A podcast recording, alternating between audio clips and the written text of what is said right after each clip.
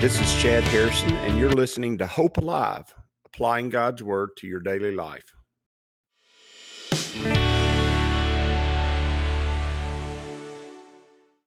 Hi, this is Chad Harrison, and I am the teaching pastor of Lake Community Church and have been serving as a pastor for 25 years.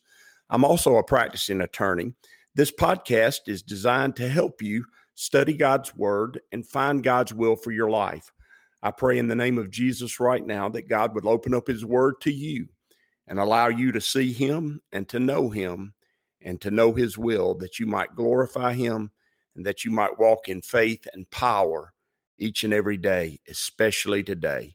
In Jesus' name. Good morning. Welcome to Lake Community Church's morning Bible study. We're in Genesis chapter 28 and we are actually moving on into the adult life, the life Jacob, and what's going on, what's going to go on with him as he goes through going to his uncle's house, Uncle Laban. He's going to go meet with him and going to what he understands to be a short trip. He's going to go up there for a little while. He's going to find a wife and then he's going to come back.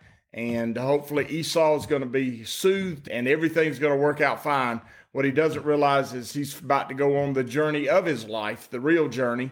And as we as we go into it, I want you to notice something and uh, I want you to understand something that's real important here. And anytime we begin actually to know and to realize that we're walking the journey of life that uh, God's given us, anytime that we have that opportunity and we see that, we need to recognize that God is doing something very specific here and very important because he's done it for his father and his grandfather.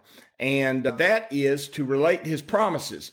And one of the things that we oftentimes try to do is we try to live out our spirituality through someone else. And the natural people to do that would be family members. It'd be people we are we have a relationship with. And those family members are the folks that we would naturally try to live out our walk with God through because they would be the ones that have taken us to church or they'd be the ones who, who we admired or we patterned our different parts of our lives after. That would not be unnatural for that to be the case. But for for this family, it is a it is important promises. It's promises that have significance for the rest of humanity. In fact, they have significance for everyone from big to small, from rich to poor, from from this side of the world on the North America and South America to to all the way out into Asia and the Asian Pacific. The promises that God gives here are promises that are ultimately going to bring about well they're ultimately going to bring about God's very best. And I want you to see that God is a God who individually relates his promises. In verse 10 of chapter 28, it says, Now Jacob went out from Beersheba and he went toward Haran. So he came to a certain place and stayed there all night because the sun had set. And that's for obvious reasons. What he said is the sun had set and he stayed there at night and he is going to have a dream. He's going to have a vision. He's going to have a time. Now, I want you to notice that this is not exactly how God spoke to his father or his grandfather. He didn't necessarily speak to them in a dream. He spoke to them visions and he spoke to them in face to face as far as Abraham was concerned and he gave him his promises. But for Jacob, it's in a dream. Now notice why is God doing that different ways? He's doing it for different in different ways because they're different people.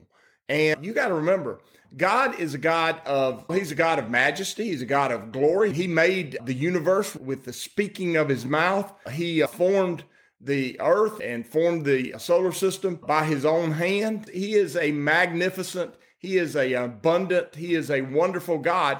But even though he's the God of the great and the mighty, he's also the God of the intimate. Oftentimes, when I think about that, I, my mind kind of wanders into science. I think he is the God of the he's the God of the big things. He's the God of of of gravity and time and space and all that kind of stuff. But he's also the God of the little things. He's the God of subatomic particle theory. He controls that too. And in relationship, sure, he's the God of his people. He's the God of his purpose. He's the God of his will, but he's also the God of you. He's the God of you individually. He's personal. He is a personal, individual, intimate God.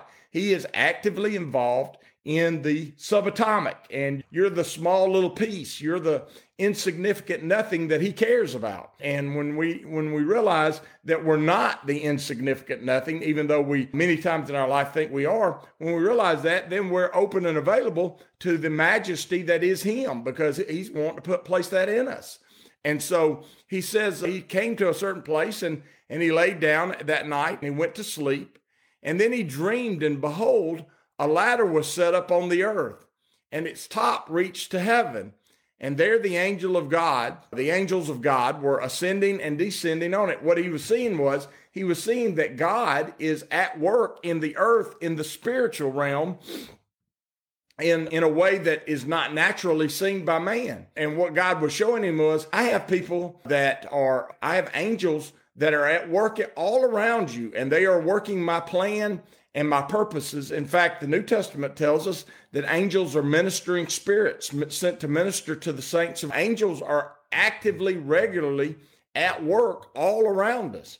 And God was showing him that in this dream. He was letting him know, look, I am I'm not just the God of big things. I'm not just the God of your grandfather. I'm not just the God of your father. I'm the God of you. I'm your God. I have a relationship with you. I have a personal relationship with you. And uh, one of my goals in ministry, one of my goals as a pastor, I think it's my main goal as a goal as a shepherd is to help people see that they have access to God and to get them to go and chase after God themselves. I have a mandate to make disciples and my mandate to make disciples is not to make disciples of myself it's to make disciples or followers of Christ. I don't need disciples. In fact, most people don't need to follow me, but I need to place their hand in the hand of God and teach them to walk in that relationship, teach them to walk in that power, teach them to walk in that understanding. And uh, really, that's what's going on here. He's sh- God's showing him, look, I am at work in the world. I've got this stairway to heaven. I think when I read that, I think of the science and how that works in the spiritual because I'm sure it means something. In fact, I know it means something because he says there was a ladder set up on the earth and its top reached heaven. And I wonder what that looked like to him because it it could be a it could be a key to understanding dimensional space and time because quite clearly that ladder bridged dimensional space and time and caused the angelic to move the heavenlies to the earthlies or the physical world we live in, and yet they were still hidden, and they still are hidden from us and from our, our eyesight, but they do operate in the physical as we are here right now. They operate in the physical right at the moment. And anybody who has a physics background down the road, maybe if you're hearing this, this verse is a picture or is a, it's a, it's a glimpse of how God operates and how God has created the universe. And I don't know how that would be, but it excites me to see that God is showing a man who is living three millennia past. He's, uh, he's this is literally as many as 3,500 years ago. He shows Jacob that he is intimately in contact and at work in the universe he lives in. And now that we have greater understanding of that, it is even more exciting for me to know that. See, God, God made everything and so he was able to speak to those who could not comprehend some of the scientific things that we comprehend now back then and show them things. And yet we still see them today and we understand them today. Many of, many of the things that we know and understand are spelled out in scripture. He says, and behold, the Lord stood above it and said, notice God is not, God is not just uh, an actor on the stage he's above the stage. He's the one that he's the one that set this in course. He says, I'm above it, and yet I'm still being intimately involved in it. I'm doing both. I can make it and I can be a part of it also. He's the director who also takes a little role in the film. He's he's part of what's going on, even though he's the one financing the whole project. He is the God who is above it and in it at the same time. He said, I'm the Lord God of Abraham, your father. He's saying, Look, I am the God who gave your father these promises. He said, And the God of Isaac, the land on which you lie, I will give you to you and your descendants. Now, had he given that promise already to Abraham? Absolutely, he had. Had he given that promise to Isaac?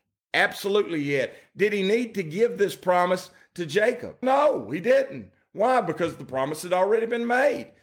Why did he give the promise to Jacob? Because God reveals himself in his promises. That's what he does. And just because he told somebody else the promise doesn't mean that he's not going to come and tell you the promise. And that's what personal revelation is about. I've explained to you, you got general revelation. That's the revelation that God gives everything in his creation. He's easily seen in that which he created. That's what Romans chapter 1 tells us that God is in- intimately involved and that he is made this universe and that his divine qualities and his eternal nature are clearly seen in that which he created. That's general revelation. Then you've got the specific revelation of God, meaning his plan and his purposes. And that specific revelation is in his son, Jesus Christ. It is, it is the revelation of God for, of his plan for humanity and for all of his creation. And that is in Jesus Christ. And then he has that intimate, specific revelation for you. And what that means is that you're a part of the plan and he is revealing his plan, his overall plan for the universe and his son, but uh, he's revealing your role in that plan, what you're supposed to be doing in that plan. And just because Abraham, Jacob's grandfather, was a part of the plan, and just because Isaac, Jacob's father, is a part of the plan, does not mean that Jacob is not a part of the plan, or it does not mean that Jacob isn't going to be speaking and dealing with God himself in that plan. He is. God is going to continue to speak to the individual. He speaks to the heart of the individual. He used to speak to nations. He used to speak through prophets and he used to speak through priests.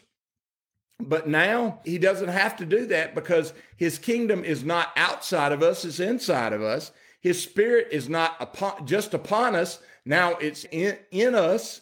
And so if that's the case, then he's going to be speaking to you and he's going to be relating these promises, promises that he's given to others also, but he's going to be relating those promises specific to, specifically to you and specifically to the situations you face in your life. And he's doing that with Jacob, his Jacob right here. Also, he's telling him, I've got these promises, and these promises are for you. And I want you to understand that sure, I gave it to your ancestors, your father and your grandfather, but I am also giving this to you. And you need to understand that this plan that I'm working out, even though you're fixing to go through some struggles and he's fixing to go through some struggles, even though you're about to go through some struggles, that plan's being worked out in your life by who? By me. He says, Behold, I'm with you. He says, and I will keep you wherever you go. Well, that's a, that is a good promise, isn't it? In the New Testament, he says, "I'll never leave you nor forsake you." In the Old Testament, he's saying he's saying to Jacob, "I'm with you, and I'll keep you wherever you go." You notice that promise is an Old Testament promise; it's a New Testament promise. God is the God of the Old Testament. God is the God of the New Testament. He's continually, regularly at work all around us, all the time. He's always doing. He's always becoming. He's always being. He's always at work all the time around us. And he says to him, Look, I'm the God of the big and significant where you don't understand and you can't even imagine. And I'm also the God of the intimate and the private and the personal.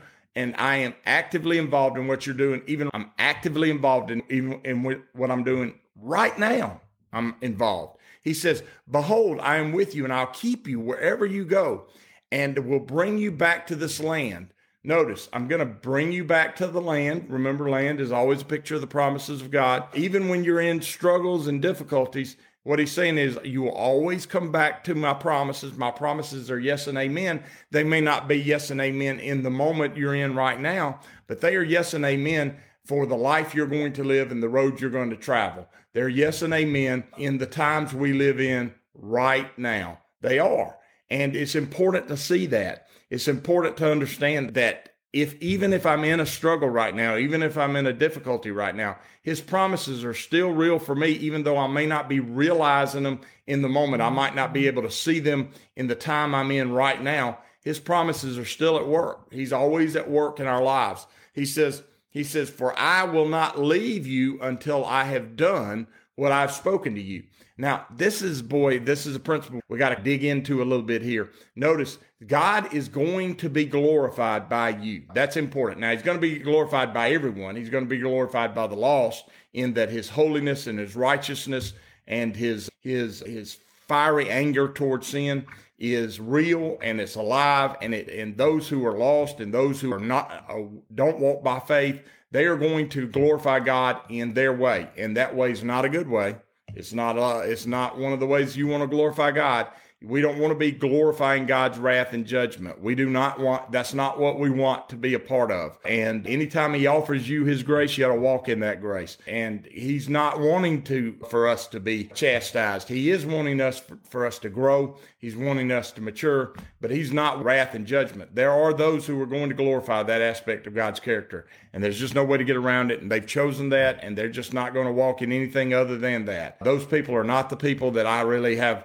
that I'm I, as as far as pastoring goes, are, they're really not the people that I have anything that I can really do for them. Can't really do anything about that. But for those who are a part of the promises of God, those who are trusting in Him, those who hear His voice, and those who see His will and His way being worked out in their lives, they have eyes to see and ears to hear. For those people, He says, I'm not going to leave you until I have done what I've spoken to you. Now, for many of you, that means that you're not going to get away. And that's the easiest way for me to say it to you. Look, if God's trying to get you to a place in your life and you know that He, whether you're in rebellion against it or actively seeking after it, I want you to hear me today. He is going to bring that about in your life.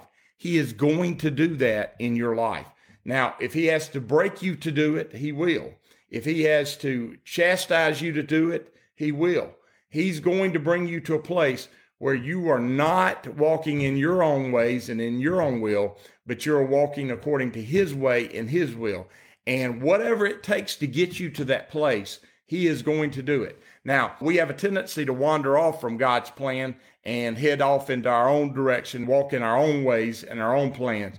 I want you to hear me today. That is immaturity, and it is also an unwillingness to realize how things actually are in the universe that we live in. It's a desire for you to be in control of what's going on around you. And I don't know if you know it or not, if you still think you're in control of what's going on around you, you're still immature and you still really don't understand scripture. That you just flat out. There's no way to say it in any other way. You either are closing your eyes to that truth or God has not got you to a place where you can understand and have that truth fully revealed to you because you are not in control. You it you are all you're doing is you're learning how to trust God and to walk by faith in his plan, not your plan. That's your plan is death and destruction. It, there's no life in it at all. Anything that's your plan is there's no life in it at all and you need to understand that.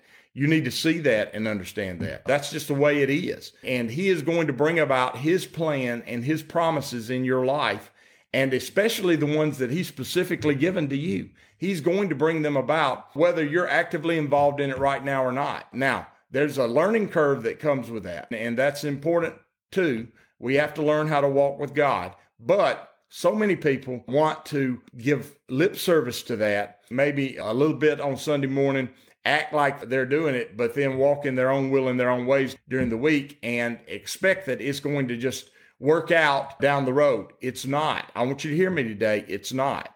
The troubles and many of the troubles and struggles you're going through are due to your unwillingness to chase after God's will for your life. And what I would say to you in about that is surrender to it.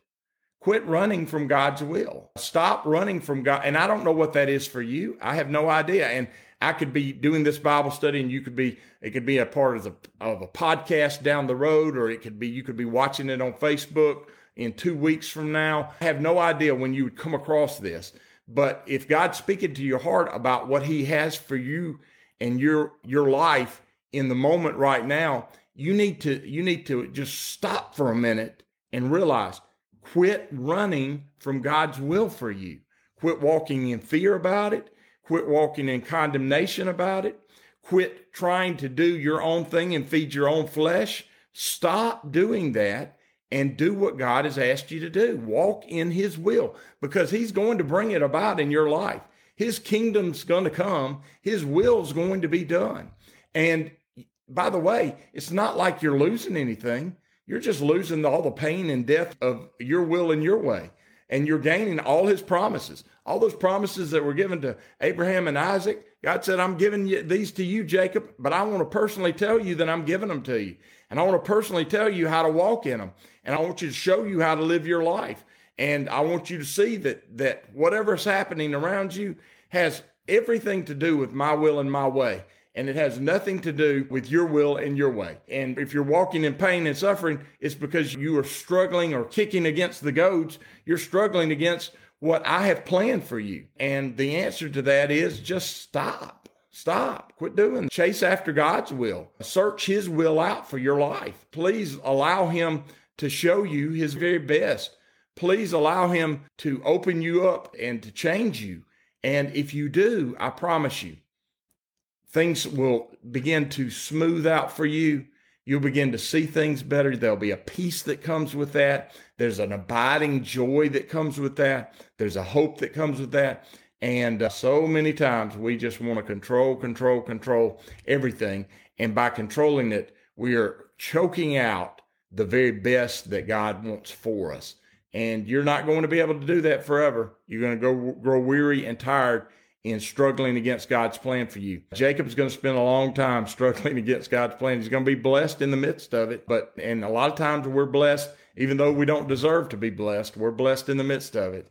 And today, if you hear his voice, turn to him and say, I'm tired of running after my own. Father, take those things away from me that I cannot control. And Father, allow me to trust you. And you say that to God, I promise you, he will, he will open you up He'll clean you out and he will put you on the road to the very best that he has for you. And uh, I'm expecting that for you. I have great expectations. I have a living hope that will be the case for you. And, uh, and I plan to see it and be excited for you in it. As you go today, I pray that the Lord will bless you and keep you, that he'll make his face to shine upon you, and that he will give you hope and peace today in Jesus' name.